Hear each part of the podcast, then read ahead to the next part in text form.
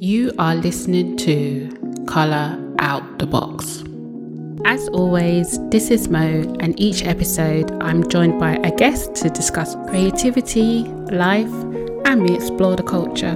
So if they if it's first-hand knowledge of these stories and these realities, why are you complaining? Safe space it means that I should be able to say my mind as well. Yeah, so Colour Out the Box is going to be a bi weekly podcast.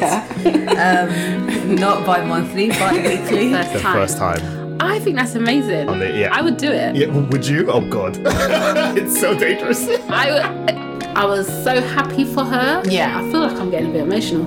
I was so happy for her, but at the same Yeah. time, I just was a little bit, a small bit of me was a bit jealous. diversity, the beauty on our own continent. Like, when can we get out there and explore with the same intrepid zeal? we don't want to admit that we have anxiety. We don't want to admit it. No. Um, especially as like black people, we don't like to talk about it.